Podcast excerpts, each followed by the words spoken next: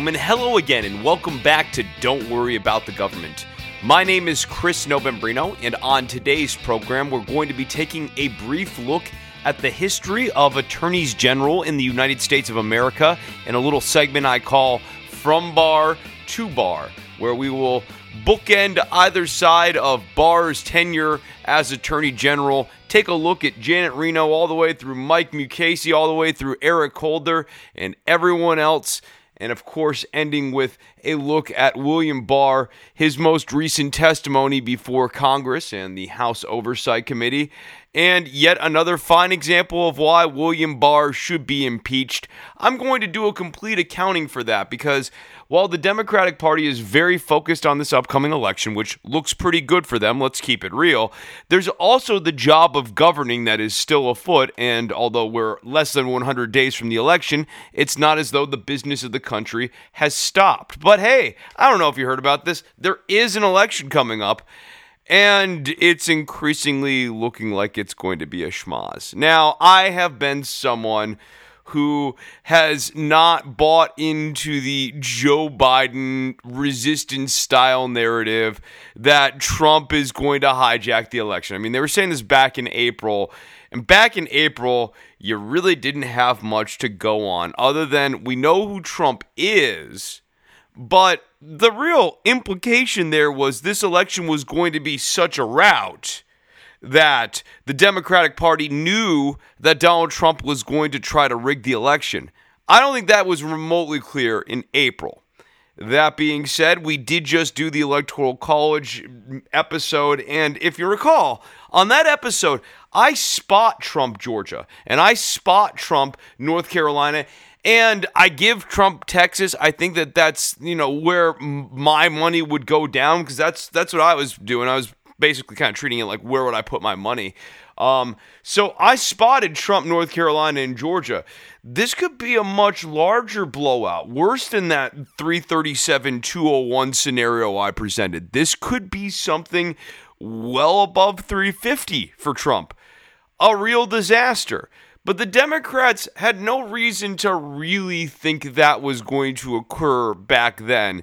And and if they did believe that, if they did believe that, they've certainly not been having any of their debates around policy, around vice presidential picks, even right down to presidential nominees, with that baked into the cake, right? Why can't we have legalized marijuana on the platform for the Democratic Party? Oh, well, this election's so close. Is it? Is it? Why can't we have the most progressive pick for vice president. Why can't we have our Pence? Oh, well, you know, the election's close. We got to be able to win the center. Do we? Aren't we already winning the center? I, I don't know that a lot of these things are so clear. And what I will give the Democrats credit for now is that Trump has been talking about not wanting to do mail in ballots, not wanting to accept the results, trying to schmoz it up here. And I, I mean, I think this tracks with what the one term Trump model looks like, right? He's not going to go out quietly, and he didn't really win with an overwhelming amount of legitimacy. He's certainly not going to accept his loss in a more decisive fashion with great legitimacy, right? Like he was always going to challenge this. Also, let us not forget that Trump is staring down the barrel of a series of prosecutions in New York State when he gets out of office because the statute of limitations will not be expired if he is a one-term president. He'll he'll get out and the, he'll still face a lot of those real estate problems that popped up for him, and he's not exempt. And really, the whole nation of laws stuff, uh, law and order, as Trump's fond of saying it, is really premised on the idea that nobody is above the law. We'll get into that more with the attorneys general thing, but it's it's a really really important concept and it's not oh we prosecute Donald Trump because we want to treat Donald Trump the same way that Yanukovych treated Poroshenko in Ukraine back in the 2010s, right? Where, you know, we want to lock her up. We lock her up, which this, of course, Manafort brings over and introduces to Trump. And he says that in 2016 with Hillary Clinton, Poroshenko Clinton. A little bit of a parallel there. But this isn't about just locking up your opponent. This isn't about punishing Donald Trump. It's about the idea that it doesn't matter that Trump was the president if he was Donnie the bus driver, he should be facing the same sort of penalties. Our system of justice does work really different for famous people. And obviously, we're seeing that with regards to Bill Clinton and the Epstein story. I, mean, like, that, this is actually of a piece. Like, if you're upset if you're one of the listeners here who's like, well, they don't talk enough about Epstein, don't worry about the government doesn't talk enough about Epstein. We, we don't, but like nothing's moving right now. So, I mean, I'm still following the story, guys. It's not like it's totally lost from my radar here. But if you're upset that these revelations are coming out about William Jefferson Clinton, the former president of the United States, and it seems as though there won't be any criminal justice for William Jefferson Clinton and his associations with Jeffrey Epstein. One, I feel you, brother. I don't think it's cool. I think I've been pushing for a long time since 2016 when people like Alex Jones were kind of bringing all this stuff up again. But I, you know, took a second look at this stuff and I was like, oh, you know, really. A party needs to distance themselves from William Jefferson Clinton. They do. They really earnestly do. But if you're going to talk about Epstein and Clinton, you've got to talk about Epstein and Trump. They were definitely buddies, not to get lost in that tangent. But then let's bring it back into modern day here. This is why I'm so hung up with this idea of Trump's got to get prosecuted for the stuff that was uncovered during his administration that goes back to New York State and his real estate dealings. It doesn't matter that it's quote unquote, oh, so shameful for the former president to have to go through such a thing. Um, if you if you think that, like, I mean, or if you go, oh, well, a president should be above that. This is how Clinton's getting away with his little song and dance right now. And you might go, oh, that's more severe than what Trump's going through feel you on that too, brother. But you got to understand, once you open up the door, the door is open. And people who achieve a certain level of power, they just keep on pressing forward. They are, to use a term from the debate here, they're the uncancelable. So I, think I actually dropped that line. But there are some people who achieve status so high that you can't cancel them, which is why they have to mysteriously commit suicide in a jail cell. All right, so let's talk about something else here. Let's uh, pivot into the unemployment benefits because I've been pleasantly surprised by Nancy Pelosi and the Democrats right now.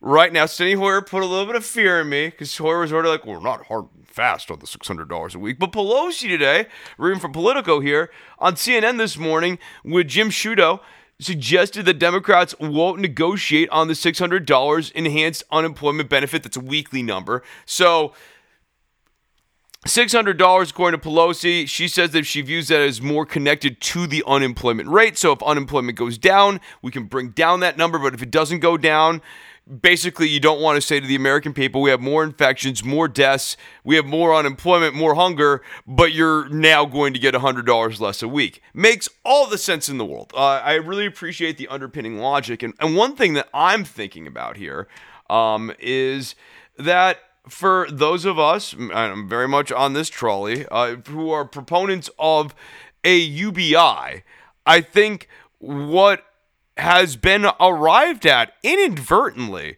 by by the pressures of coronavirus, pressures making diamonds here, is a really interesting model for implementing universal basic income, which is an idea who I think's time has come. But when people want to start actually putting their political energy behind it, I think what we need is this model of a federal base UBI and then a statewide augment depending on the state. So there are some states, and you can pull up a map. I'm not going to go state by state here, but you can look at cost of living for different states, right? So what we would want, ideally, is the federal government creating a, a baseline up to, you know, let's say 95% or something like that. And then states pick up that other 5%. Why do I say 95% and not 100%? I'm saying that because there are some states, like especially when you get into the deep south, the cost of living's like 90 cents on the dollar or whatever. So at 95, they're actually making more than median. You need to be able to account for that. So you'd want to bring it up to the, the lowest state's baseline. Um, that state would probably not have to pass an additional UBI or be a very modest one that would be chained to like uh, the consumer price index, that sort of thing. But w- what you would then have on for all these other subsequent states. So for your Illinois, your New York State, your California, each one of those states would then have to pass a supplemental UBI to accommodate for their own cost of living there on top of that.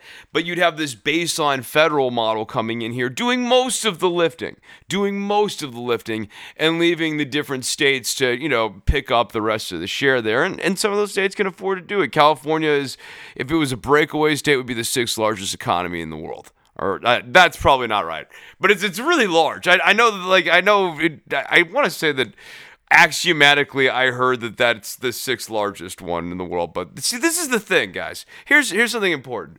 We pick up all these little phrases all the time or like these little turns of phrase from the news or whatever. If you catch yourself saying something like that, just go and check it. Like here, you know what? You know what? I'm just gonna roll with this moment right now.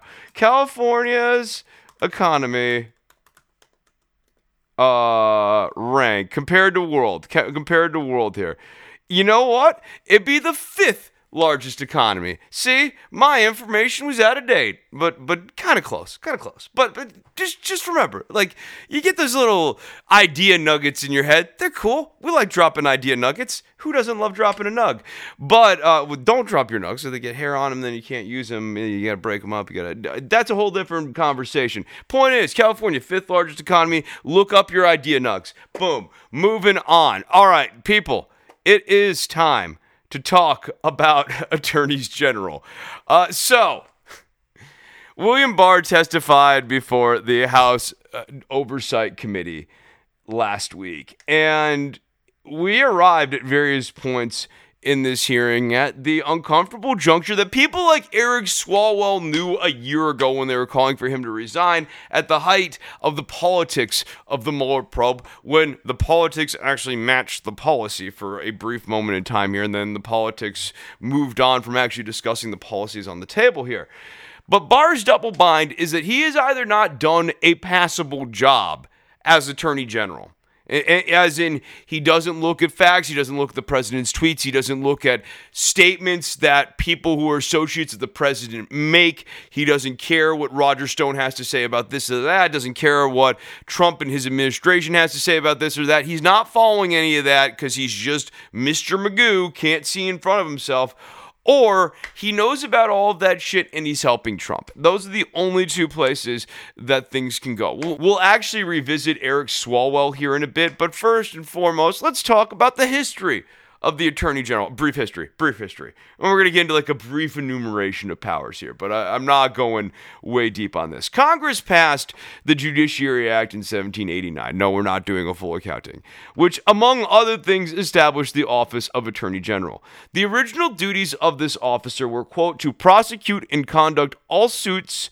in the Supreme Court in which the United States shall be concerned, and to give their advice and opinion upon questions of law when required by the President of the United States or when requested by the heads of any of the departments. So then eventually this leads to the beginning of the bureaus because a lot of these laws are passed early on, right? They come up with the Constitution.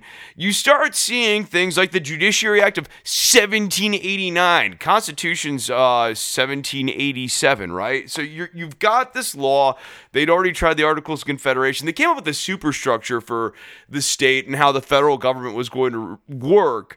But there's this obvious glaring hole in the structure of the document which gets into how does the executive branch work? Um, which is fascinating in a lot of ways, right? Like, like, you know, how do the laws actually get executed? We say it's the president's job, but the president's got limited abilities and he can't try anyone, and or she can't try anyone. They can't try anyone. President can't write new laws.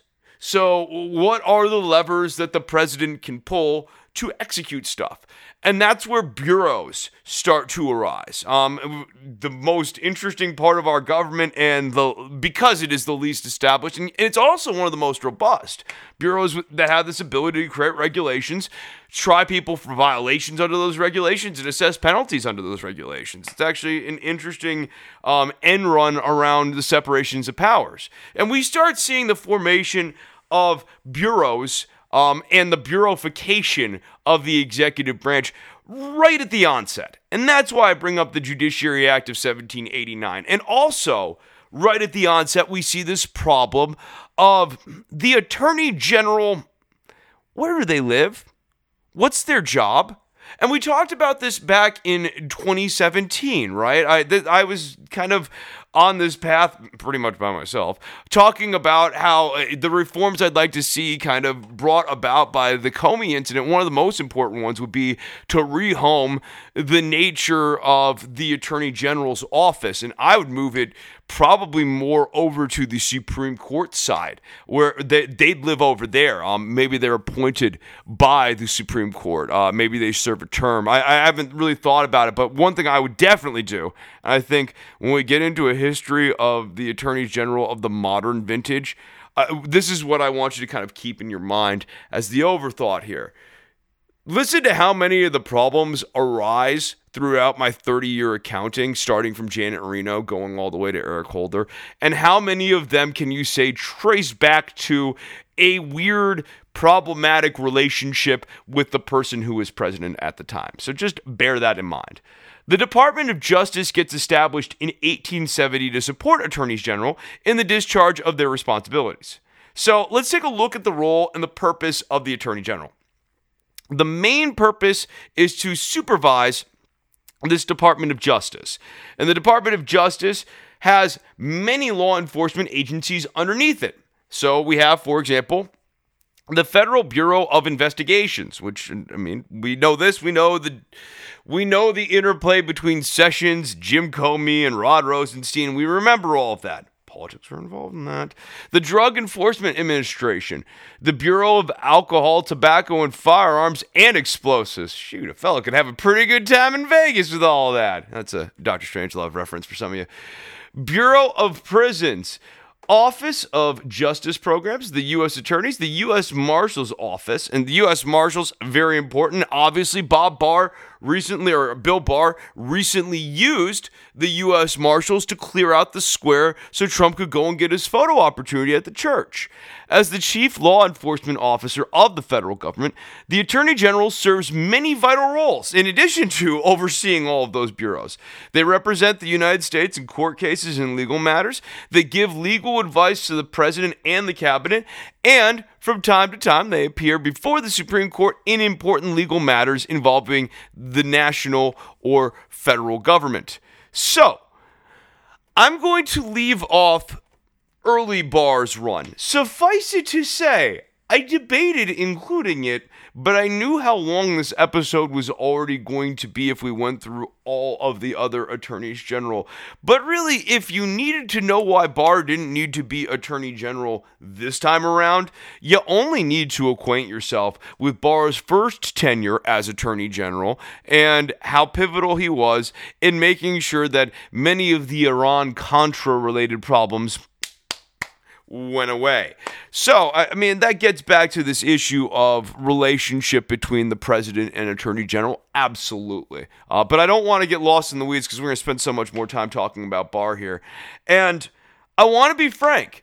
I think Barr, I'm going to kind of cut to my ending right here. It doesn't matter because I think Barr needs to be impeached still. Yeah, I know we're only 100 days from the election, blah, blah, blah. I, just because the Democrats have been dragging their heels on impeaching Bill Barr for 365 days doesn't mean that on the 367th day I magically think that he shouldn't be impeached. No, this guy has been a hack. He has been a hack for more than a year. You knew this for a long time. They just chose to dither on it. So I want you to keep that in mind. But with, with Barr, the writing was on the wall in his first run. And a lot of those problems come from his problematic relationship with Herbert Walker Bush and himself. But then we move on to Bill Clinton and Janet Reno.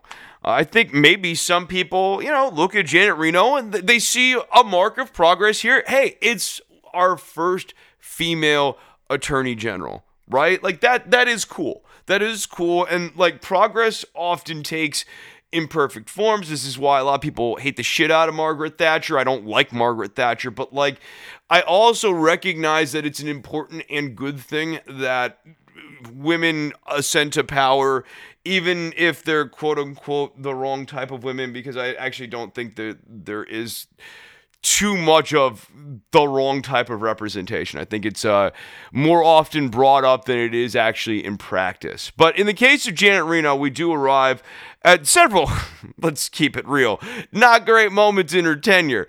So we get a 51 day Waco siege and a standoff that results in the deaths of 76 United States citizens, the Branch Davidians in Waco, Texas. The standoff begins February 28, 1993, 12 days before Reno was installed as Attorney General. So, like, the fundamentals of this were already there. Reno's coming into this horrible thing to come into. That being said, Reno, after getting installed as the Attorney General, gets uh, this erroneous report from the Federal Bureau of Investigation that children are being raped at the compound.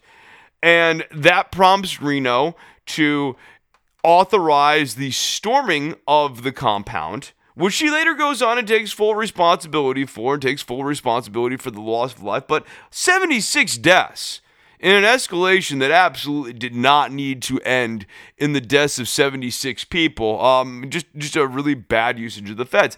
Again, worth noting here that you know she had she took this over from her predecessor so you you play the hand that you're dealt but she played the hand that she was dealt very poorly. That this is also true.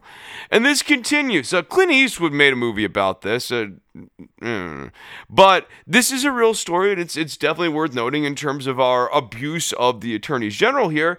There was a leak to the media involving Richard Jewell. So you, you might remember there's uh, the Olympics in the 90s here in the United States, and people erroneously fingered Richard Jewell, and this led to this widespread presumption of guilt of Richard Jewell, and there because of that leak, and like that guy's life really did get busted up because of what the federal government did and what Janet Reno did.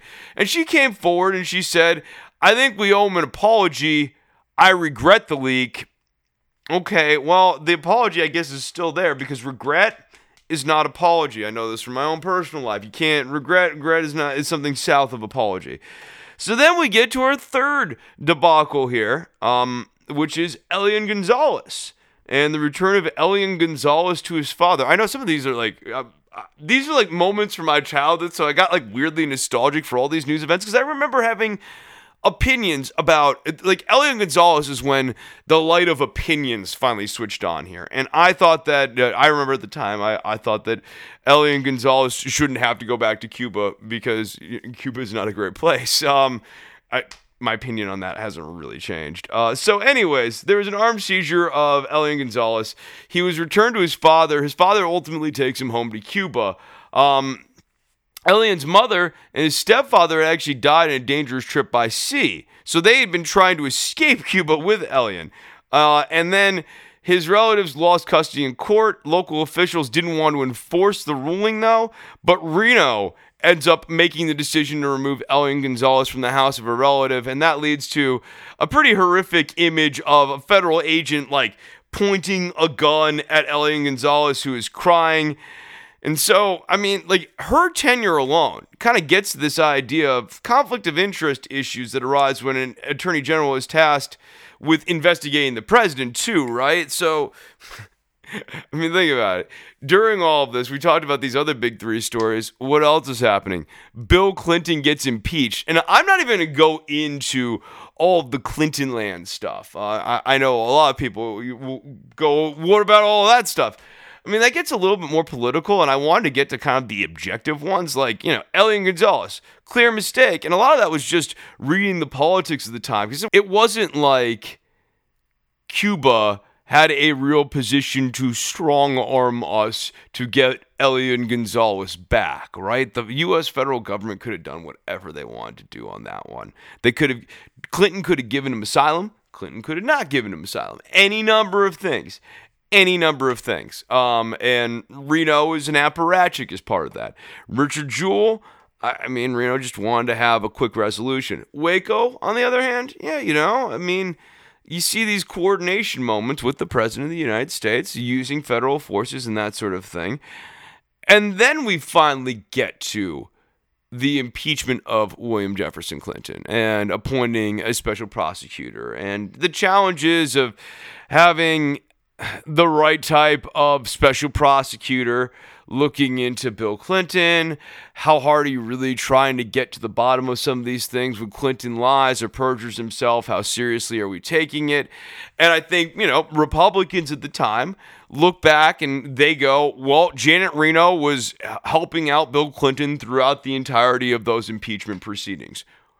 And why are they able to make that argument? They could disingenuously make that argument regardless, kind of in the same way that Joe Biden's a socialist. It, does, it, it doesn't matter who the Democratic Party runs, right? They're all going to be socialists to a certain subset of the Republicans.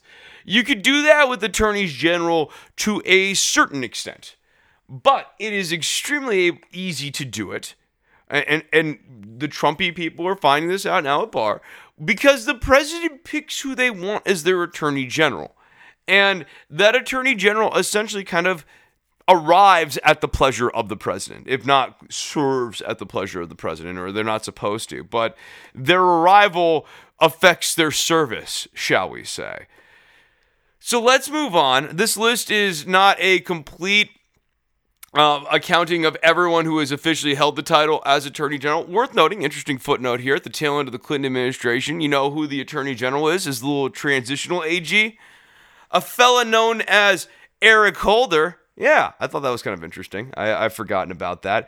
So let's move on to John Ashcroft. Uh, maybe, maybe he's less problematic than Janet Reno. I hear some of you laughing. Stop that. Stop that. According to sworn testimony of two FBI agents interviewed by the 9 11 Commission, Ashcroft ignored warnings of an imminent Al Qaeda attack. In March 2004, the Justice Department under Ashcroft ruled that President Bush's domestic intelligence program, codenamed Stellar Wind, was illegal.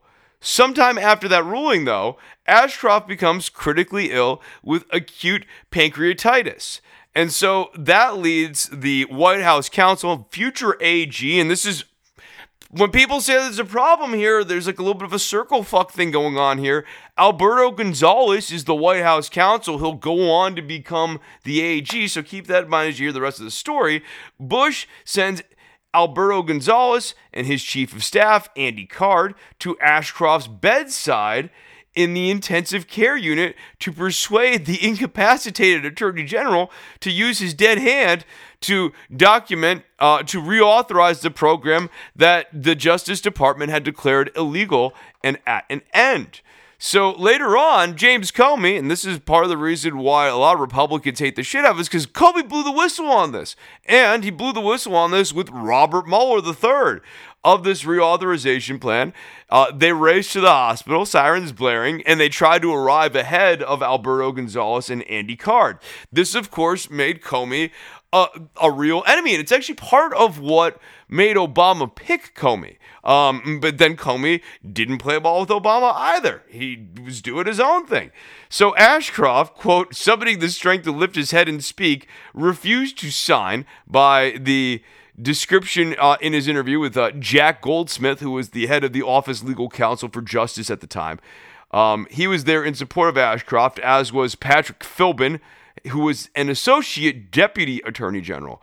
Uh, so you get Robert Mueller, who's also there rushing to the hospital, and he's speaking to Ashcroft's security detail, ordering them not to allow Carter Gonzalez to have Comey removed from the hospital room because they were using Comey as the witness to prevent the reauthorization of Stellar Wind. Whole thing is one of the most kind of surreal movie like uh, moments of the Bush presidency, and and it gets right to the heart of trying to abuse the office of the attorney general. And when Ashcroft wouldn't do what Bush needed him to do, guess who becomes the next attorney general? Alberto Gonzales. I kind of already teased that one. But following the accounts of Abu Ghraib's torture and prisoner abuse, that scandal in Iraq, one of the torture memos was ultimately leaked to the press in 2004 in June. Jack Goldsmith, who was the head of the Office of Legal Counsel, had already withdrawn the memos written by John Yoo and advised agencies not to rely on them. Those memos written by John Yoo more or less authorized the usage of torture. Goldsmith was forced to resign because of his objections. I think he's now over at lawfare. Uh, like he kind of got booted from the government here. And Attorney General Ashcroft issued a one paragraph opinion reauthorizing the use of torture. Now, why would the Attorney General reauthorize the use of torture? Is it more likely that the Attorney General is in favor of reauthorizing the usage of torture because he's looked at the Constitution, thought about the Geneva Convention, the way human rights ought to work, watched several episodes of 24, put them into a blender, put it on frappe, and came up with some jurisprudence that said, you know, sometimes when, when you get the 9 11s, you got to do the tortures. Or is it more likely that John Ashcroft is calibrating his position as the Attorney General of the United States of America to be in alignment with the political position of the President of the United States of America, who's the elected guy who put him into power? I'd argue, like, yeah, obviously the blender thing sort of gives it away here, but no, it's it's pretty obvious to me that Ashcroft was getting his policies in line and in harmony with the president. So, if not serving at the pleasure of the president, serving to bring pleasure to the president's policies. And when Ashcroft could no longer do that, the president put in someone else who was not going to serve as an adversary he put in Alberto Gonzales. And Alberto Gonzales starts off, uh, I mean, kind of lengthy thing on Alberto Gonzales here. Gonzales' tenure as U.S. Attorney General was marked by controversy regarding warrantless surveillance of U.S. citizens and the legal authorization of so called enhanced interrogation techniques, which were later generally acknowledged as constituting torture in the U.S. government's post 9 11 war on terror.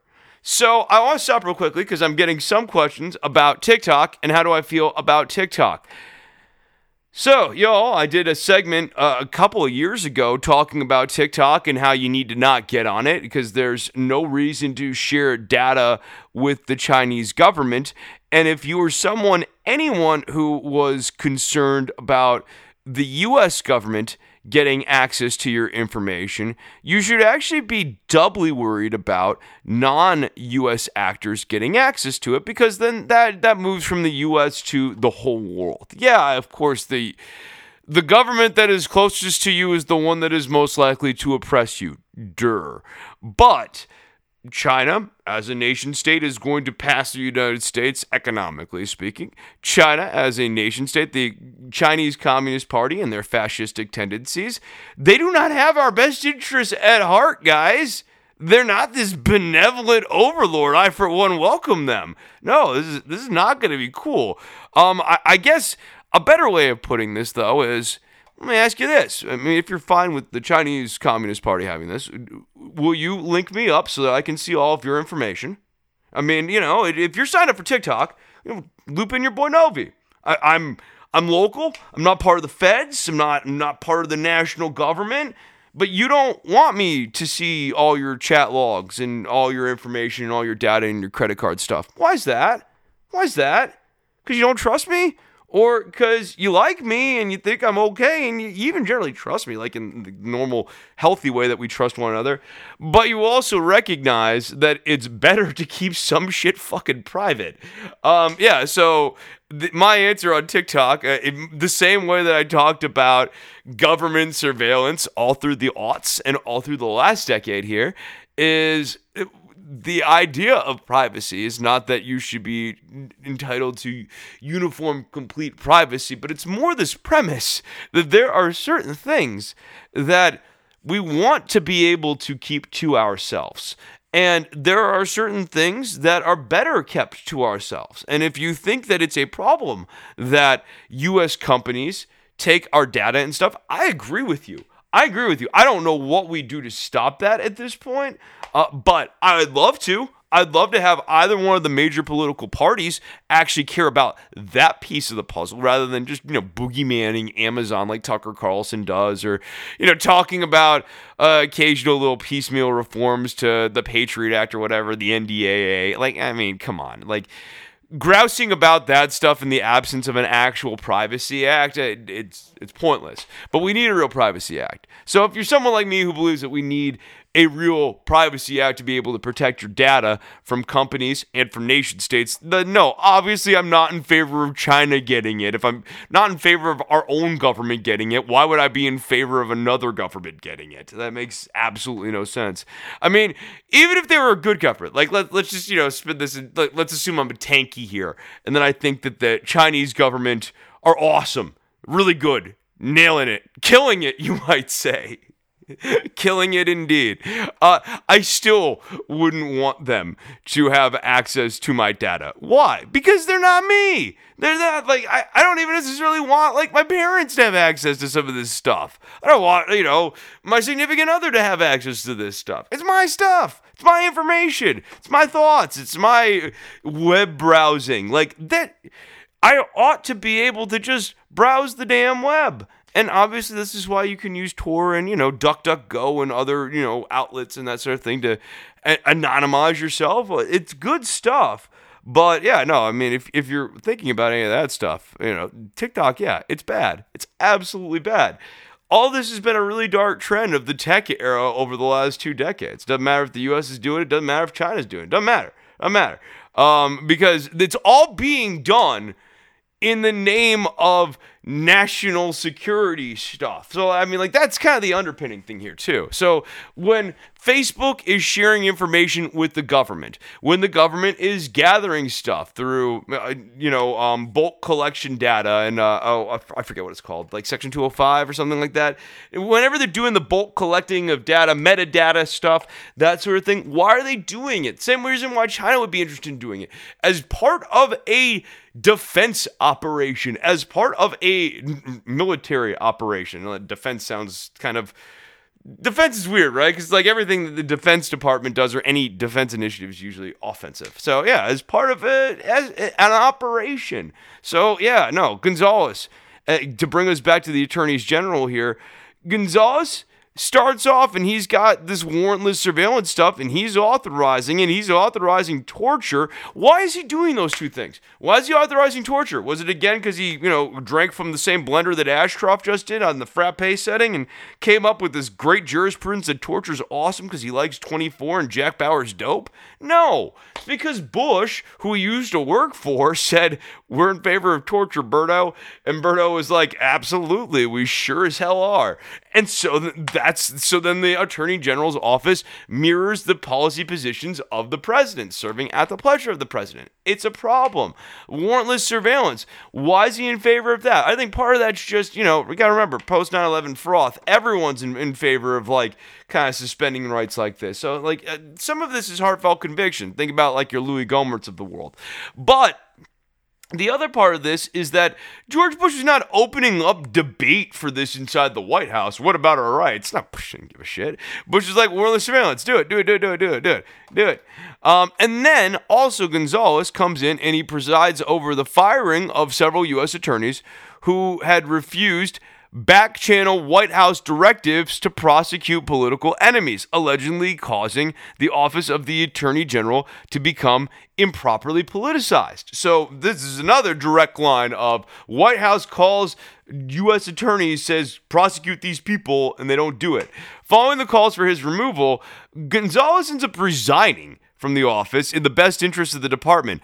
An idea uh, and a concept that seems utterly impossible with William Barr, but utterly necessary because one of the things that happens is when Gonzales becomes Attorney General in 2005, he orders a performance review of all U.S. attorneys everyone.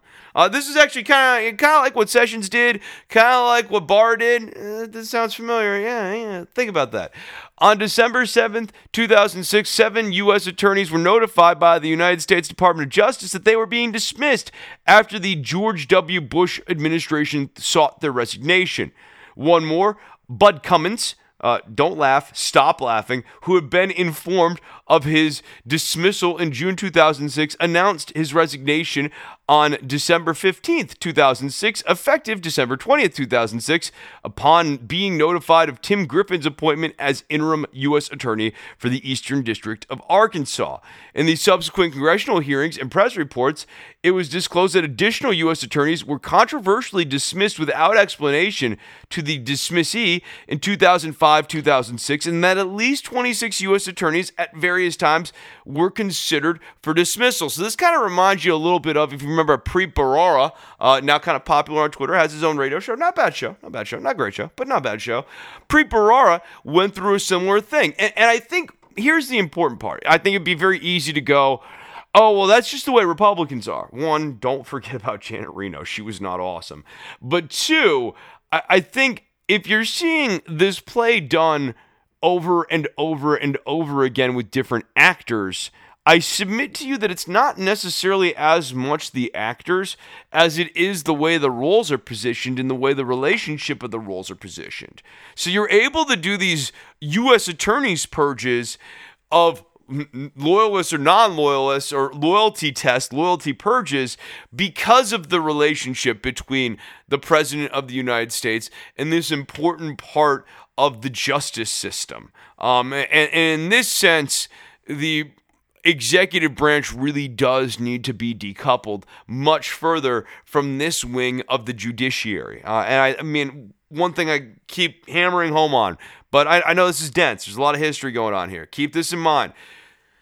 The Justice Department is part of the judiciary. The judiciary and the executive are kept separate for a reason.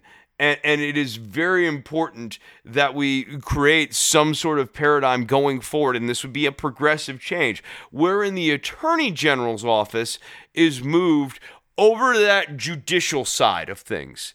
Um, even closer to the legislative side, although you know they're lawmakers, he'd be law enforcement. This is judicial. He is judicial. And the fact that the, the Attorney General's office, apologies for using he, the fact that the Attorney General's office is housed inside the executive branch leads to these sorts of impulses and influences. Although U.S. attorneys can be dismissed at the discretion of the president, Critics claim that the dismissals are motivated by a desire to install attorneys more loyal to the Republican Party. In the word of Kyle Sampson, who was Alberto Gonzales' former chief of staff, loyal Bushies. Gonzales helped to draft the January 2002 presidential order, which authorized the use of military tribunals to try terrorist suspects. So, this is the enemy combatant order. And as such, so now they don't have writ of habeas corpus. This gives the president the power to hold any non citizen who he deems a terrorist or an accessory to terrorism in military detention and subject to that military commission, as in non constitutional trials, not unconstitutional, immoral, not necessarily, probably, but not necessarily, but just literally outside of the purview of the United States Constitution created by a military commission in, inspired by uh, the Constitution, shall we say. Subsequently, the United States Department of Defense organized military tribunals to judge charges against enemy combatant detainees being held at Gitmo. In the early years, the camp authorities did not allow foreign detainees access to attorneys, materials supporting their charges, and the executive branch declared them outside of the reach of due process under habeas corpus. In Rasul versus Bush 2004, the United States Supreme Court ruled that they did have rights to habeas corpus and had to be provided access to legal counsel and an opportunity to challenge their detentions before an impartial tribunal. I mean, like, even that, still kind of a moderate ruling here in the sense that it had to be, quote unquote, an impartial tribunal. Further, in 2006, the Supreme Court ruled in Hamdan versus Rumsfeld that trying Guantanamo Bay detainees under the existing military commissions known as the Military Tribunal was illegal under U.S. law, including the Geneva Conventions. Shit got really off the rails during the Bush administration. And I know as things have gotten unbelievably off the rails during the Trump administration, that it's hard to imagine that things actually got as bad, if not worse, in different ways. And competency can be very blinding in this sense. A lot of this is crimes of opportunity, believe me. If Donald Trump was president, we, we did an episode on this. If Donald Trump was president after 9 11, everything that we're talking about with Gonzales and everything we're talking about with Ashcroft would have happened only it would have been like a thousand times worse because it would have been like a younger Donald Trump and like a younger Roger Stone advising him to bring in people who are still alive from Nixon land to come up with some of the worst ideas you've ever seen. Rumsfeld probably still shows up. Uh, a lot of these guys who you think are slippery shits from the Bush administration still probably show up in the hypothetical Trump post 9 11 administration here. But a lot of what happened during the Bush administration was unbelievably bad, uh, including violating Geneva Conventions. So, uh, you know, part of the reason why I darkly joke about this stuff is because Nancy Pelosi says when the Democrats ascend to power in 2006 in the House and she becomes the first Speaker of the House that she's not going to look into impeaching George Bush. He's just not worth it. The guy violated the Geneva Conventions. And I'm not even getting into the Iraq war. I'm talking about domestically. I'm talking about domestically using Guantanamo Bay, it, what he did through the Department of Justice, violated the Geneva Conventions, which were only 50 years old. They're not that old. We're the key signatory. It doesn't mean anything if we don't put the teeth on it.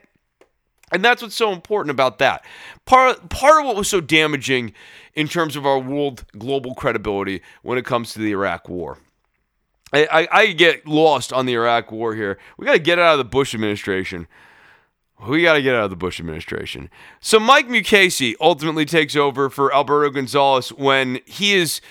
Essentially, the way that they avoid impeaching George Bush is that Alberto Gonzales resigns in disgrace, which, you know, like, look, it's not great, but it's better than William Barr continuing to press onwards and playing coy about whether or not he's going to resign when he's every bit as bad and was every bit as bad the first time around. So Mukasey in 2007, when he ascends to power, uh, he changes the United States Sentencing Commission. Uh, in 2007, Mike Mukasey becomes the Attorney General. The United States Sentencing Commission amended the federal sentencing guidelines to lessen the disparity between crack cocaine, powdered cocaine, and part of that was racial disparity, essentially saying it's really crazy that there is a 100 to 1 penalty for crack cocaine versus regular cocaine. I mean, if you really think about this, it makes no sense. Changing powdered cocaine to crack cocaine absolutely does not change the amphetamine quality of the drug. It does not make the drug any less addictive. Uh, it, it, maybe makes it more addictive, but not 100 times more addictive. And the commission only reduced this down to an 18 to 1 ratio, which is still dumb, not really founded by science. And I, when people cite a racial disparity and bring up the racial outcomes brought up by that, I, the, there isn't a great jurisprudential challenge on the other side of it. So, you know, if you want to call it a racist policy, I'm at a loss as to what the contrary argument is. Michael Mukasey, in the Attorney General's capacity, vehemently opposed this and testified against this change, warning that thousands of violent criminals may be released under the guidelines and endanger the community. Mukasey's move was criticized by advocates of elimination of crack powder disparity. No, I can't imagine why. But why did he do that? Why? Because he views this as a political thing. His job was to not bring political damage to the president. So, Mukasey calibrates his position and, and does the tough on crime thing. He does the tough on crime gimmick. So then we get to Barack Obama. God, you know, Barack Obama, constitutional law professor, promised that we were going to bring back the norms of constitutionality to the White House. And, like, look, I, am about to dig into his administration pretty hard here with Holder and Lynch. And, and they've got a lot of problems. Compared to Bush, who was openly and willingly and seemingly seemingly enjoying violating the Geneva Convention. Obama uh, found a way to rein in some of that, and and this is kind of to his eternal demerit, find weird ways to Spock Logic himself. Uh, the in the new Star Trek, there are these guys called the Logic Extremists, uh, who are like these Vulcans who use logic and think about stuff so much that it leads them to these really extreme political outcomes that actually tend to be in violence. This is what Obama kind of did when he came up with the Terror Tuesdays thing in the drone program. And that gets us to one of the darkest marks on his presidency here, which was Eric Holder defending the legality of the drone strikes against alleged terrorists. Okay, all right, so they're using drones. We're not rolling in tanks. We're not invading Iraq. We're using drones. It's way less expensive. Um, and you probably, if you want to talk about impact calculus, you're probably getting about the same bang for your buck as you would be getting by deploying massive amounts of troops, um, or or something similar, but like at a way lower cost. Uh, so a thing to keep in mind here. Uh, and, and I get I get the wisdom of the policy on a financial sense, right? However, we get to this moment with Anwar al Awlaki, an American citizen who was killed by a drone strike without a trial. They had not rendered justice onto him. And Eric Holder said in defense of that that the U.S. government's use of lethal force in self defense against a leader of Al Qaeda or an associated force who presents an imminent threat of violent attack would not be unlawful. So let's unpack that one a little bit there, buddy. So was this self defense? Like where where is the imminent attack? If I say there's an imminent threat of a violent attack, that's you are throwing a throwing a fist in my face. Now, if you're throwing a fist in my face I could shoot you and, you know, go, he was attacking me. It, most people would go, well, geez, Chris, that was that was a little bit extreme. Maybe even if I just brandished a knife and I, you know, sliced you open real good, you go, I mean, he was just trying to punch you, Chris. That's a bit extreme.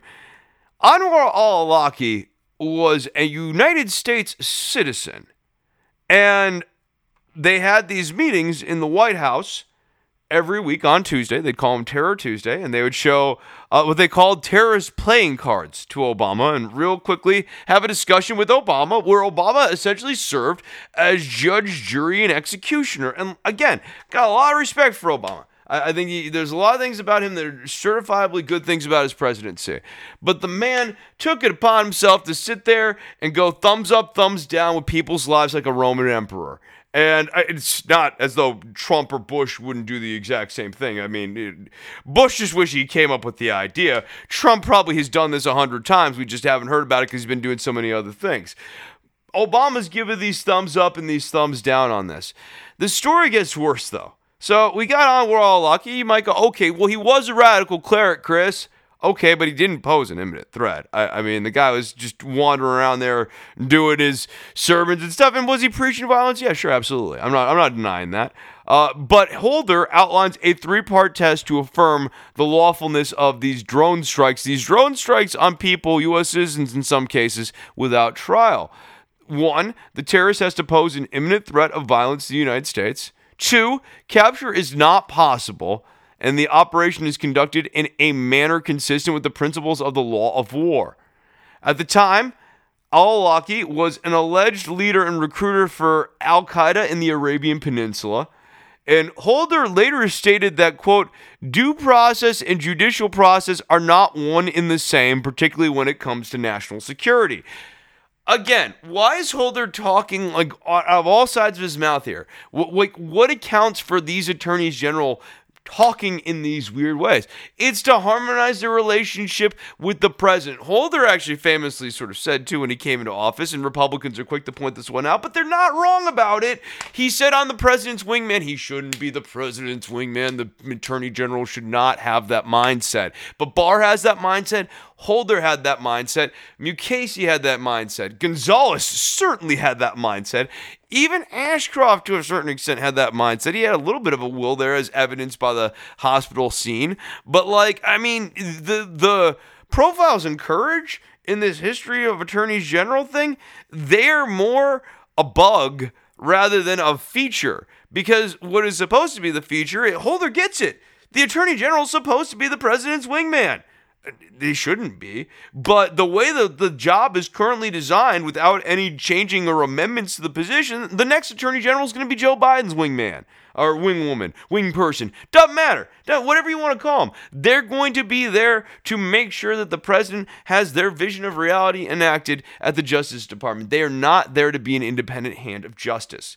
Some civil liberty advocates have described the incident as an extrajudicial execution. I certainly would. Um, he, I think Anwar al-Awlaki was entitled to a, t- a trial. But let's go on further here. Things get more fucked up. Abdul Rahman Anwar al-Awlaki, he was not even 20. He was a 16-year-old American of Yemeni descent who was killed while eating dinner at an outdoor restaurant in Yemen by a drone airstrike ordered by Barack Obama on October 14, 2011. 16 years old. His father, Anwar al Awlaki, was alleged to be the operational leader of Al Qaeda in the Arabian Peninsula. And so Anwar was killed by a CIA drone strike, also ordered by Obama two weeks prior. But then Obama authorized the drone strike that killed his son. Two U.S. officials speaking on the condition of anonymity stated that the target of the 2011 airstrikes was not Abdul Rahman Anwar al Awlaki, an Egyptian believed to have been a senior operative. Um, Two U.S. officials speaking on the condition of anonymity stated that the target of the October 14, 2011 airstrike was Ibrahim al-Banna, not uh, Al-Awlaki's kid. This guy was an Egyptian who was believed to be a senior operative in AQAP. Another U.S. administration official speaking on the condition of anonymity essentially said that Al-Awlaki was a bystander who was in the wrong place at the wrong time and stated that the U.S. government did not know that Mr. Al-Awlaki's son was there before the airstrike was ordered when pressed by a reporter to defend the targeted killing that resulted in this 16 year old boy's death, Robert Gibbs, the White House press secretary, deflected the blame to his father, saying, I would suggest to you that he should have had a far more responsible father if they're truly concerned about the well being of their children. I don't think becoming an Al Qaeda jihadist terrorist is the best way to go about doing your business. Well, how's the kid supposed to have a father when you just blew him up two weeks prior? Yeah, no, it's a real stain on the presidency, this entire chapter. It's embarrassing. Um, and that also kind of lays in with, to a lesser extent with the Mavi Marmara incident. I don't want to get lost on this, but this one in particular, like there, there's no jurisprudence here, right? There's no, there's no right, no wrong here. This kid was 16. He didn't do anything. Might he have done something someday? Possibly. Probably. I mean, he killed his dad. Uh, you know, like if he became radicalized after that, would we be shocked by that result? Would that be uncommon from the events of history? But this is a minority report. This is, you know, this is supposed to be the United States of America. He hadn't done anything yet, and we killed him. And when we killed him, there was no accountability. And so you go, oh, well, see Obama. He was really horrible. Well, January 29, 2017, Anwar al-Awlaki's eight-year-old daughter, Nawar al-Awlaki, eight-year-old daughter, the eight-year-old half-sister of Abdul Rahman, was killed in a raid on Yakla, a commando attack ordered by President Donald Trump. So, as though the United States just not finished fucking over the Awlaki family, they had to get them real good throughout the entire 2010s, just trying to scorch that earth. In May 2011, House Oversight Committee Chairman, God, here's a name from the past. Uh, don't miss him though. Darrell Issa and Chuck Grassley sent Eric Holder a letter requesting details on Operation Fast and Furious. Oh yeah, forgot that I even added this on there. Yeah, Fast and Furious was a gun thing that didn't work out the way it ought to. 2,000 weapons ended up in Mexican cartel drug gangs. Not great. Uh, as though those drug gangs weren't going to end up getting weapons. So, like to break that down a little bit more, I'm blowing by it because I mean, you talk about all these other problems that Eric Holder has, and that's the one that the Republicans chose to focus on this Fast and Furious thing. So, like, yeah, the cartels over the 2010s got a real foothold in Mexico. And I was saying back then that the Obama administration, if they really wanted to help Mexico, should treat Mexico like a failing state and work with the government to try to help create some stability, especially in areas that are really being captured by the narcos. Um, because the alternative is what has happened now, which is that the narcos have come in and are serving in certain parts of the country as like the de facto government there. And you don't have like a full on civil war, but you do have a real dissolution of where federal authority kind of fully covers the landmass of Mexico. It's a real problem. Um, Eric Holder was trying to do a sort of like a track and trace move. Um, the ATF was trying to do a track and trace move with the guns. Um, so this is what Fast and Furious was. They're gonna sell these guns, see where they go into Mexico, and try to use that as a way of you know figuring out who the narcos were and, and getting them. But instead, 2,000 of those weapons just ended up reaching Mexican gangs. They were real guns, like they weren't like dummy guns. They were real guns. That that was how the whole operation was supposed to work. Uh, not an ideal scenario. Not an ideal scenario. Now let's move on to Lynch. Lynch is probably the least bad of any of these attorneys general. But even then, Loretta Lynch not without her problems. So in October 2016, Lynch comes in and she removes FBI agents and federal prosecutors. Not great. In this case, it's from the death of Eric Garner and replaces them with agents from outside of New York. Now, I, like, look, you might go, probably a good thing that Lynch actually tried to step up the prosecution Eric Garner. And obviously, given the way Eric Garner played out, wasn't awesome. So I, I get why Lynch was doing it. That said, do have a little bit of a feds overstepping into local politics sort of thing there. So, you know, you could see how you'd see why people would say it was quote highly unusual at the time.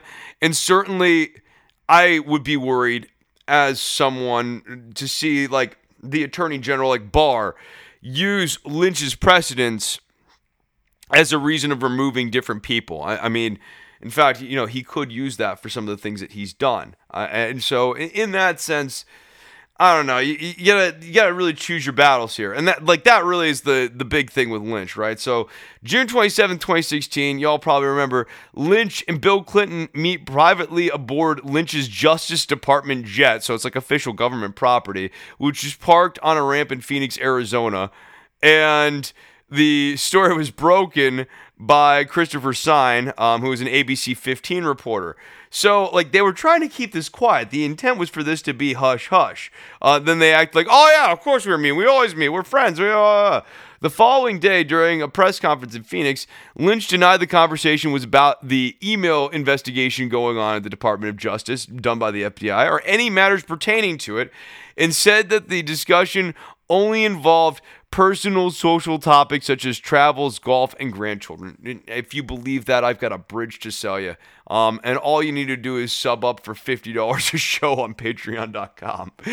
July 1st, 2016, Lynch swore she would fully accept the recommendation of the FBI and the prosecutors regarding the email probe, but admitted that she understood how the meeting was raising, quote, questions and concerns and that she certainly wouldn't do it again implying that it wasn't a good idea in the first place. So I, I mean, this is the issue too, and this this put Comey in this really uncomfortable position where I think rightfully so he looked at the moves of Lynch and was like, okay, but she's a political hack. And how am I really supposed to do this if she's trying to leak stuff to Bill Clinton? And anything I talk to, anything I say to Lynch might find its way back to Bill Clinton. Certainly would seem justified in saying that. And Comey ends up talking about that a little bit more here. Um, and he did say that the meeting was a deciding factor in his decision to act alone to update the public on the Clinton probe. So now let's move on to Jeff Sessions. You guys, of course, remember a lot of this stuff. We talked about James Comey, but right when he comes in office, oh, this is going to sound familiar. March 10, 2017, 46 U.S. attorneys um, are fired. Dana Boente tries to resign, and uh, Rod Rosenstein also tries to resign. Trump declines the resignations. I forgot about the declined resignation of Rod Rosenstein. Trump demands that the Attorney General, Jeff Sessions, makes James Comey resign. Now, the problem is that Jeff Sessions had recused himself from the Russia investigation because of his own conflicts of interest when it came to Russia, which is a proper thing for him to do, but that left the job to Rod Rosenstein. So, what Rod Rosenstein had to do is come up for a reason to fire James Comey that wasn't just, oh, the president's mad at you, because, like, that is not actually the right reason to do that. The initial draft, however, was dictated by Trump and written up by Stephen Miller. It was several pages long and described by people familiar with it as, quote, a screed with, quote, an angry and meandering tone. Ah, they're so nice to this guy. Like, like the, the problem with Trump is that they sanitize just how petty and vicious and underthought some of his actions are. Now, Don the White House counsel, uh, who is advising the president, which is also why you should never be able to move the White House counsel to the Attorney General's office, like Alberto Gonzales, he was alarmed at the tone and advised Trump, "Don't send the letter. Don't send the letter. Please don't do that." Um, so then they met with Rosenstein and Sessions, and they came up with a way of firing Comey or a reason to justify firing Comey because they were upset about the Clinton email investigation. Now, do any of you, any of you listening to this program really believe that Donald Trump thought that Hillary Clinton got a raw deal in the email investigation, that she was the one who got screwed over during that investigation? Do you think Jeff Sessions does? Rod Rosenstein? Really? No. No, you don't. They were they they were using the attorney general's office to enact policy of the president. 30 years of this. It's not Democrats, it's not Republicans, it's not just Trump. This is a fissure that has been just wide open and it's got to be shored up. So they fire Comey over this ridiculous fig leaf of the Clinton email investigation. And Democrats, because they're so hung up on this, Comey contested the election and it had nothing to do with Hillary. Um, th- because of that, the, a lot of them are okay with this, or they're kind of like, well, you know, Comey had it coming. Comey had it coming. Um, and, and, so then you get to on May 9th the statement by the White House where they say that Comey had lost the support of the rank and file of FBI employees. But then on May 10th, Trump comes out and he spins it again. He said he fired Comey because quote he wasn't doing a good job. And then on May 11th, he said that he was going to fire Comey regardless of any recommendation from the Justice Department. Why? Of course, he also maintains that there's no link between him and Russia. This is Trump at the same time. On May 9th, though, just to wind it back a couple of times, Trump actually hired a law firm to send a letter to the Senate Judiciary Committee denying any business ties or connections to Russia, with some exceptions. Um, and then the law firm that he ended up using to do that ended up having deep ties with Russia and had been selected as Russia's law firm of the year in 2017. You can't make that shit up. One other thing that I want to spotlight, which goes back to this notion of serving at the pleasure of the president or getting onto that spectrum of serving at the pleasure of the president. One thing that Trump has definitively made worse than Bush, Obama, Clinton is introducing this notion of I want to have your letter of resignation in my desk. Essentially saying, I want to have your pink slip. I want you to draft it up. I want you to write it up. I want you to explain why you're quitting, and I want to have it in my pocket because to have your res- letter of resignation in my pocket is essentially to have you in my pocket. And so on November 7, 2018, Jeff Sessions ends up resigning at Trump's behest, but it's been reported that his letter of resignation had been submitted on a prior occasion, so Trump had had that already. That brings us up to William Barr. So, William Barr in June of 2018 sent a 20 page unsolicited legal memorandum to the Department of Justice. I talked about it on this program here. I was pretty upset about it because he sent it to and discussed it with the president's legal team. So he was already setting up this relationship with Donald J. Trump, and he claimed that Robert Mueller had no authority to investigate Donald J. Trump for obstruction of justice. So that's in June 2018. I wonder why he becomes Trump's favorite for the nomination for Attorney General. And so he takes office after sweaty headed Matt Whitaker in February of 2019, and immediately Barr refuses to recuse himself from the Russia Mueller investigation despite sending a 20 page unsolicited legal memorandum to the Department of Justice explaining his position, notwithstanding that June 2018 memo that clearly exhibited bias. So keep that in mind. Whenever you hear Barr, he uses the term Russiagate a lot. He likes that Russiagate framing. It's popular with the Matt Taibbi's of the world too. But that Russiagate framing is a pejorative to dismiss away anything involving the Mueller probe. And that's Barr waiving the fact that he is using an improper relationship with the president eh, as attorney general. Like the, the, the he is serving to advance the president's political agendas. And the same way that Sessions was as well. And you can get into some of his sentencing guidelines and stuff and the things that he chose to ignore on guidance documents. That's him advancing his own political agenda and him advancing Trump's as well. But to keep us on the Barr track here, when Mueller filed his report of his investigative findings with Barr, Barr chose, uh, unsolicited as well, to summarize them in a letter to Congress that can only be characterized charitably as a whitewashing, as much of the wrongdoing that Mueller had uncovered was unduly sanitized. I mean, some of those lines were, eh, the term's been bandied about a lot in recent years, but Orwellian sanitizations of what actually occurs as detailed inside of the Mueller report. In fact, when a redacted version of the Mueller report was released in April of 2018, and we went through a good chunk of that. I, I, did as many episodes as essentially I had time to do back then. I wish I had had time to do the whole report. But fact checkers and news outlets reported, and, and I definitely was able to get into this, that Barr had deliberately mischaracterized the Mueller report and its conclusions. There's no other way to come away from reading the Mueller report. Actually read it, actually try to like digest the information, take the notes, or even just listen to uh, several of the episodes that I did there if, if you've never gotten a chance to dive in. Because I go pretty much line by line and try to build a really kind of complete picture of each one of those sections for you. Um, it's impossible to read that stuff and spend any amount of time with the Mueller report text and look at Barr's letter as anything other than doing work for the president to cover him up.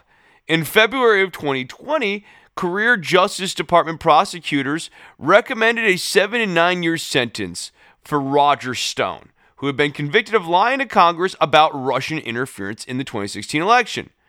Trump tweets out, Can I allow this miscarriage of justice? Later that very same day, Barr responded by filing a new sentence memorandum stating that the initial recommendation was too harsh and that it would not be appropriate or serve the interests of justice, notwithstanding that it was the range indisputably called for by the federal sentencing guidelines. Four career prosecutors who had submitted the memorandum immediately resigned. Immediately resigned. And Trump publicly tweeted his thanks to Barr for intervening in the case as he had. Now, you could say, oh, Trump didn't know. And I mean, in the same way that you could go, Russia, if you could find the 30,000 emails, it'd sure be great. And then Russia, as reported in the Mueller report, I guess this is why you've got to deny the Mueller report. Um, as reported in the Mueller report, the same day that Trump says that, Russia starts looking for the emails on the internet. Um, you could say that Trump's just saying stuff and that he's just, you know, speaking his mind or whatever. But there's a clear relationship here that's been established. And Michael Cohen, I think, said it just right when he said, the president speaks in a code, and the people who are successful around him know how to speak that code. Um, and, and Michael Cohen was like, I knew how to speak that code. I know, I know his code. May of this year, May of 2020, in a Freedom of Information Act lawsuit seeking disclosure of the entire Mueller report, Judge Reggie Walton of the United States District Court for the District of Columbia, nominated by George W. Bush, found that Barr had advanced a quote distorted and misleading account of the report's findings and that his statements regarding the purported reasons for prior redactions of the report lacked credibility. So, again, what does this show us? This shows us that Barr, much like many of his predecessors, arrives at these jurisprudential conclusions that do not scan with a fundamental reading of the facts in the world as we know them or jurisprudence as we kind of know it philosophically speaking. What it tracks far tighter with is what does the president want done? And Barr makes it easy for us, right? Like he's basically like, I want to be your best friend, Trump. And the Trump's like, I love you so much, Barr. And they have this amazing relationship. And he's like sending in letters, please hire me. I will be a total hack for you. So like, like the dots are really easy to connect here, and yet still uh, with some of my friends. But you can see this. Uh, I mean, you, you can see this, but this again, for, for, some of those same friends, this is not limited to Barr. It's just the most obvious with Barr, but you could see this with Janet Reno and you could see this with Eric Holder too.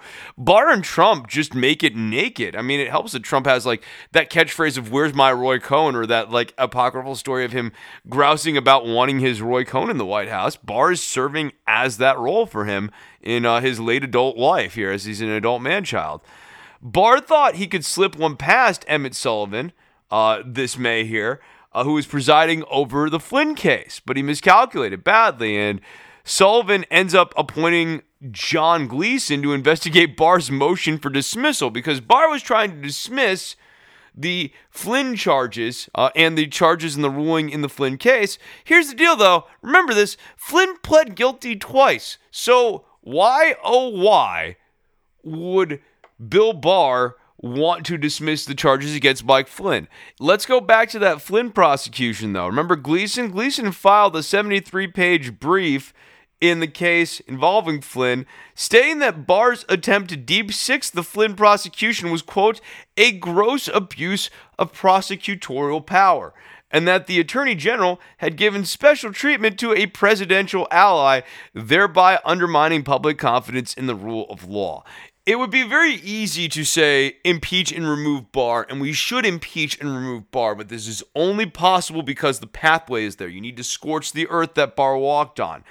On June 24th, a divided panel of the D.C. Circuit ordered Judge Sullivan to dismiss the case, but the panel's decision is likely heading for en banc and eventually a Supreme Court review. It was wildly improper. Sullivan is rightfully pissed. You might remember that Sullivan, when he looked over the charges, actually kind of lost his temper in the courtroom and said that what Flynn was doing was, quote, treasonous. Uh, and I'm almost certain that what he was referring to was his relationship with Turkey and how he was working with Turkey to kidnap someone who had asylum in the United States.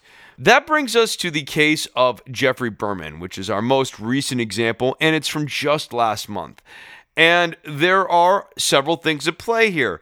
This is of a piece with other departmental purges of people not sufficiently loyal to the president. And so, like that, there's a culture of abuse of power that is very much at play in the termination of Geoffrey Berman. But this one gets much more granular, much more precise in the sense that it's a question of was it Bill Barr or Donald Trump who fired Berman? And aren't they one and the same? And it appears that Barr and Trump kind of forgot this, which is why they ended up in this situation in the first place. So, on Friday night uh, back in June, Berman was like, I'm not going to be fired. You're going to have to remove me from office. And it raises question of who has the authority to remove him. And so it's not settled by the Supreme Court in terms of precedent and federal statutes conflict on that. This set up a possibility of a protracted fight in court until Barr told Berman that uh, the next day that the president himself had fired him and Berman acquiesced. So what Barr ended up having to do here, because Barr was trying to get rid of Berman, clearly. Um, and Trump was making it harder by going like, I was not involved in that. And he was giving all these statements that were actually making it much, much harder for Barr to get around all of this. So, what he ended up having to do is work in concert with Donald Trump to reverse engineer the cover up for the abuse of power here. So even the letter that Barr ends up writing Berman sort of tells on Barr here. So the Trump administration adopts this interpretation in Barr's letter, but in Barr's letter, Barr writes, because you have declared you have no intention of resigning, I have asked the president to remove you as of today, and he has done so. So it still creates this weird little circle fuck of like, I'm the initiator of the events, yet Trump fired you, but I'm the one who fired you. But and I was also the one who was the catalyst of this. And then Trump confuses matters further by saying that he wasn't involved. So why we fire Berman too? This is not actually as important um, to just the sheer issue of the the TikTok of how that firing went down. That speaks to the real problem we're talking about here. But why did he get fired? Berman was looking into, uh, he was involved in the prosecution of Michael Cohen. He was looking into associates of Rudy Giuliani. Um, who were said by prosecutors to have been involved in an effort to recall uh, the U.S. ambassador to the Ukraine. You might remember Marie Yovanovitch.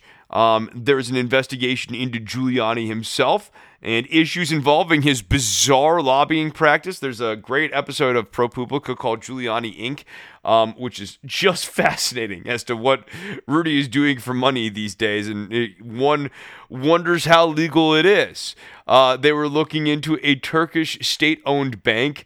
Um, and charges that it conspired to undermine the United States Iran sanctions regime. So sanctions, sanctions, Iran, sanctions, Iran sanctions regime. I've been taping for a minute here, guys. So like uh, you would think, you know, Republicans strong on Iran. Not when it comes to Turkey. Why are they squishy on Turkey? Well, it's because Flynn has all those relationships to Turkey, and Trump wanted to have towers built in Turkey too, and he's way too cozy with Recep Tayyip Erdogan. Um, Erdogan knows how to play both sides of the aisle here. You know, we've talked about him with Ilhan Omar, but he definitely knows how to play the United States on the Republican side too. So, like, that's why we're going after Berman here. But why did all of this play out the way it did? Because of that murky relationship between the Department of Justice, the Attorney General, and the President of the United States. And then we, we see this yet again, too, in early June. Um, it's as though the relationship is so problematic between these two offices that they're bound to create conflicts like this and just throw it into our face to the point where you question if they're even conflicts anymore. It's just the way quote unquote it's supposed to work. It's not the way it's supposed to work, but this is this is just the way it will work. Um, it's doing like it ought to. Um, not necessarily as it's supposed to, but as it ought to if you follow kind of the laws of entropy in power in society and that sort of thing.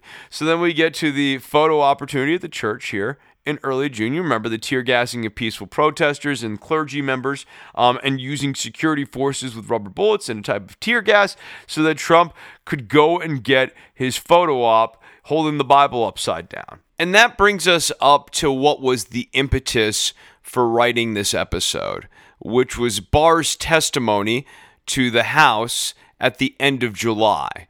In particular, this exchange with Eric Swalwell. I don't understand how the Democratic caucus left that day saying, well, that was really interesting, but I don't think we can hold Barr to any account before the election. This is just so glaring. So let's go to this exchange between Eric Swalwell and William Barr. Gentleman yields back, uh, Mr. Swalwell. Mr. Barr, have you ever intervened other than to help the president's friend get a reduced prison sentence for any other case where a prosecutor had filed a sentencing recommendation with the court? A sentencing recommendation? Yeah. Have you ever intervened other than that case with the president's friend? Not that I recall. If you're Does, talking, does that seem like something you'd recall, where you would? well, I'm, I'm saying I can't really remember my first. If you let me finish the question, I, I, I can't remember. 30 years ago, I was attorney general. As Attorney General now, Uh, but uh, no, I didn't. But that's because issues come up to the attorney general within a dispute, and I have never heard of a dispute. I've never heard of a dispute in the department Mr. where Barr- line prosecutors threatened to quit. Well, it's a uh, pretty because, big deal, because, and they they withdrew because of from a the- di- because so, of a Mr. Barr, discussion over sentencing. Americans akin from to both this. parties are concerned that in Donald Trump's America, there's two systems of justice one for Mr. Trump and his cronies, and another for the rest of us. But that can only happen if you enable it. And when we're talking about reforming the position of Attorney General, what we need to look to is reforming the dynamic so that the Attorney General can't serve, as Eric Holder put it, but ironically, William Barr has done a far better job living up to, can't serve in this role as, quote, the president's wingman. At your confirmation hearing, you were asked, Do you believe a president could lawfully issue a pardon in exchange for the recipient's promise to not incriminate him. You uh, said, no, Not not to what? that would be a crime. You were asked, could a president issue a pardon in exchange for the recipient's promise to not incriminate him? And you responded, no, that would be a crime. Is that right? Yes, I said that. You said a crime. You didn't say it'd be wrong. You didn't say it'd be unlawful. You said it would be a crime. And when you said that, that a president swapping a pardon to silence a witness would be a crime, you were promising the American people that if you saw that, you would do something about it. Is that right? That's right. For the Democratic caucus, this right here should have been the red line.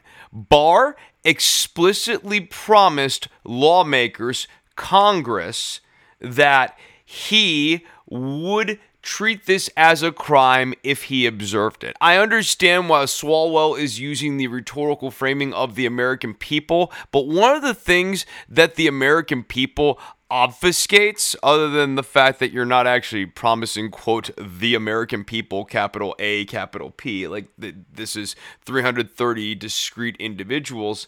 More importantly though it obfuscates the fact that what really happened here is that barr lied to congress during his confirmation hearings.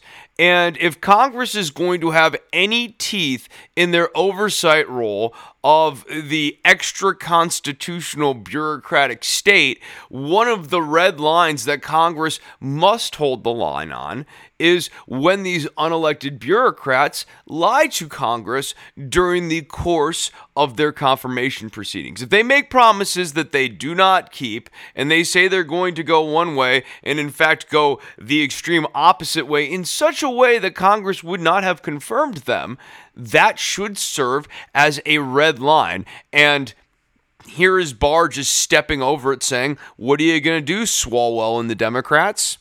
Not much, it looks like. Now, Mr. Barr, are you investigating Donald Trump for commuting the prison sentence of his longtime friend and political advisor, Roger Stone? No. Why not? Why should I? Well, let's talk about that. Mr. Stone was convicted by a jury on seven counts of lying in the Russia investigation. He bragged that he lied to save Trump's butt. But why would he lie? Your prosecutors, Mr. Barr, told a jury that Stone lied because the truth looked bad for Donald Trump. And what truth is that? Well, Donald Trump denied in written answers to the Russia investigators that he talked to Roger Stone during the time Roger Stone was in contact with agents of a Russian influence operation. There's evidence that Trump and Stone indeed did, did talk during that time. You would agree that it's a federal crime to lie under oath. Is that right? Yes. It's a crime for you, it's a crime for me, and it's certainly a crime for the President of the United States. Is that right? Yes. This is a perfect illustration of the improper relationship between the Attorney General and the President. The Attorney General is presented with information from investigators and prosecutors that the president, during the course of this investigation, this intelligence investigation, presented false information to the investigators and the prosecutors. And the attorney general, when confronted with that information, chooses not to action on it as the attorney general, the FBI, or the Department of Justice writ large would naturally do with any other citizen of the United States, but instead to bury it under the rug for the President of the United States. So if Donald Trump lied to the Mueller investigators, which you agree would be a crime, then frankly, he ought to be impeached over that alone, in addition to a number of other things the Democrats left off their skinny list of impeachment items. then Roger Stone was in a position to expose Donald Trump's lies.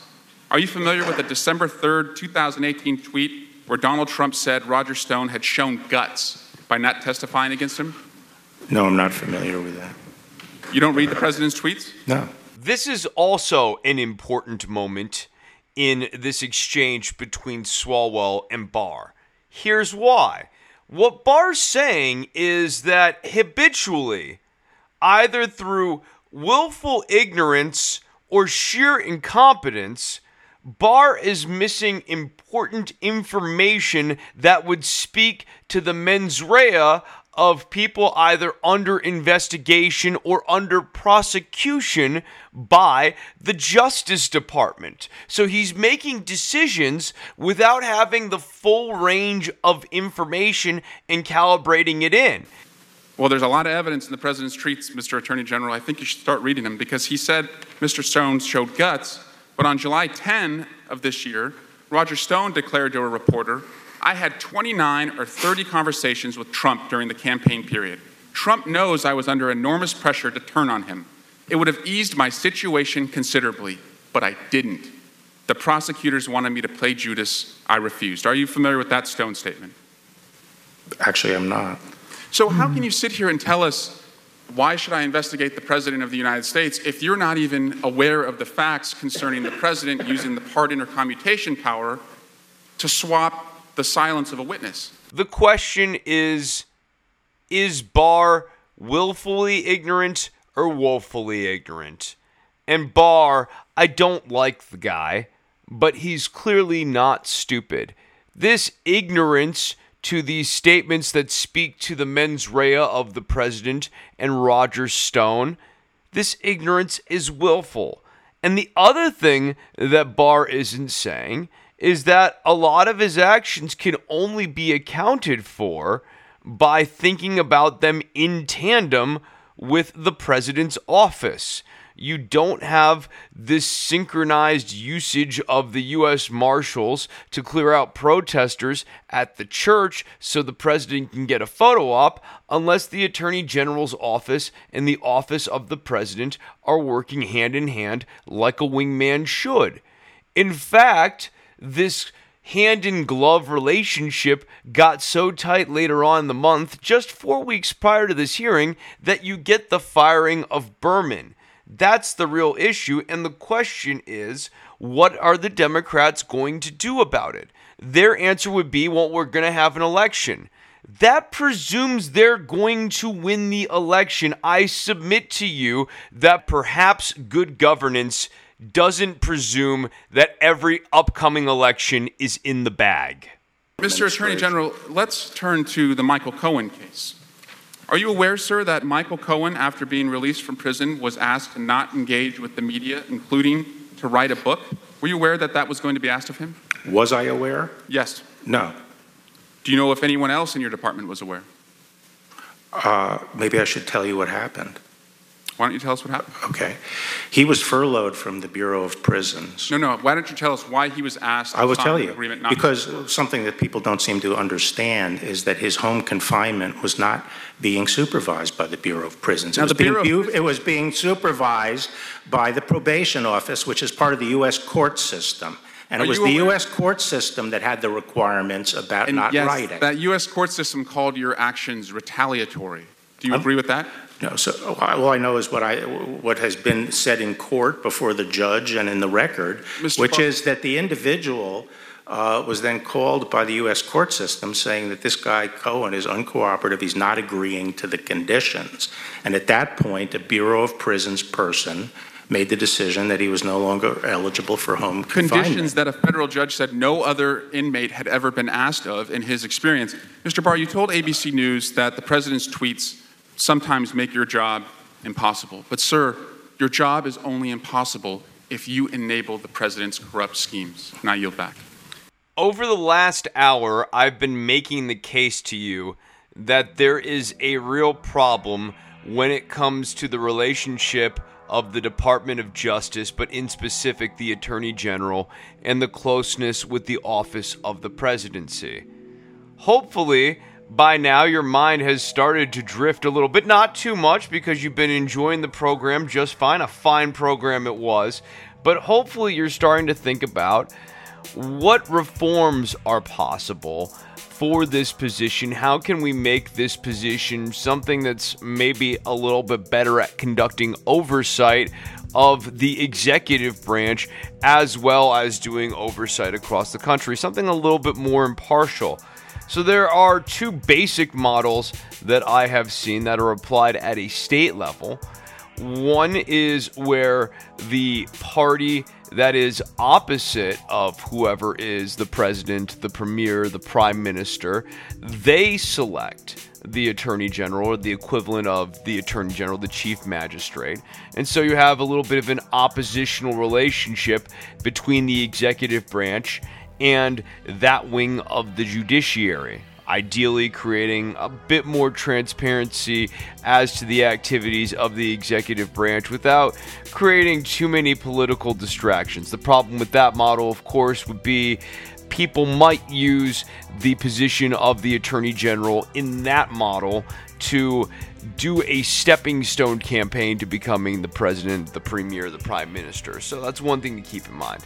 Another model that I've seen is one not unlike the state of Texas, where I reside, where the Attorney General is voted on by the public. And we vote on the governor, you vote on the Attorney General. If the public decides that they want to give the chief executive uh, an attorney general who's favorable to them. That is their will, and that will shall be done. If the public decides they want a little bit more of an adversarial relationship between the legislative branch, they can also do that by electing a Democrat or to oppose the Republican governor or vice versa.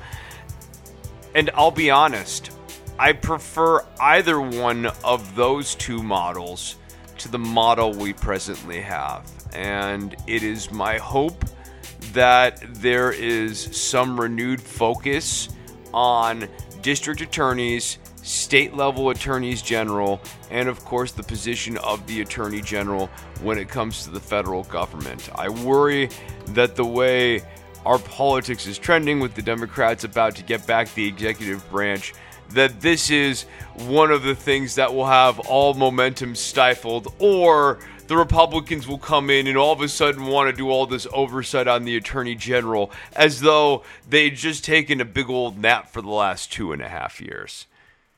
That's going to do it for this episode of Don't Worry About the Government. This episode is dedicated in fond remembrance of my mother's mother, my grandmother, Lucy Leno, who just recently passed. And I've mentioned her on the show and how I was really worried that I wasn't going to get to see her again before all of this coronavirus nonsense finally started to allay some and we could resume some semblance of normalcy.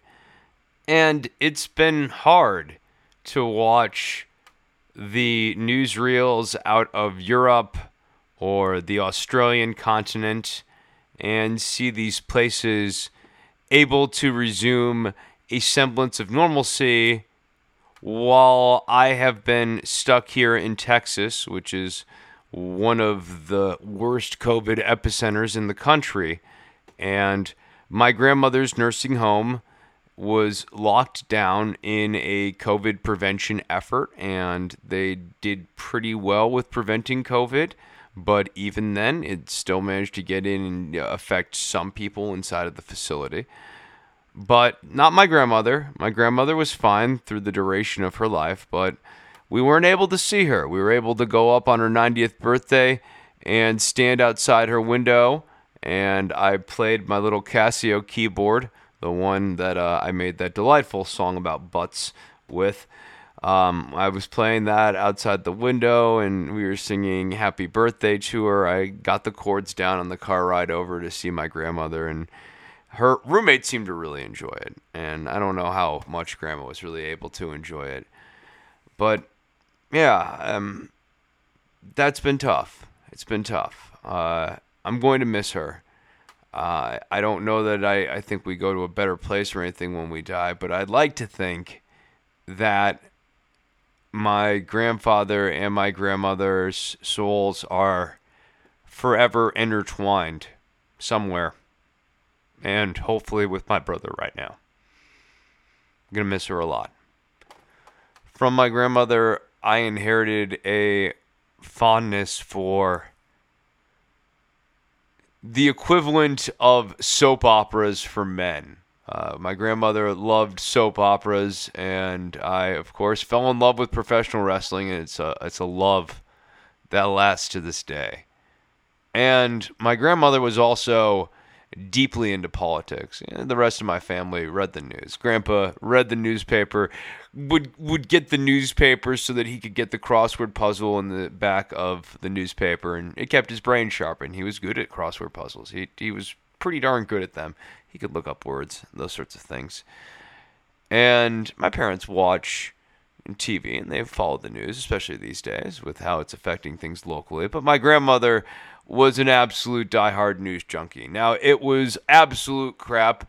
It was Fox News, and for years I used to uh, secretly change the television networks over to CNN or some more neutral network to try to get grandma's news brain back into normalcy. But no, grandma was all the way. She was getting Clinton VHS tapes back in the 90s, and Fox News and Rush Limbaugh was always on in her house. She'd cook all afternoon long, listening to all three hours of Rush's program as she was preparing the Italian dinner. The dinner was great, the radio was shit.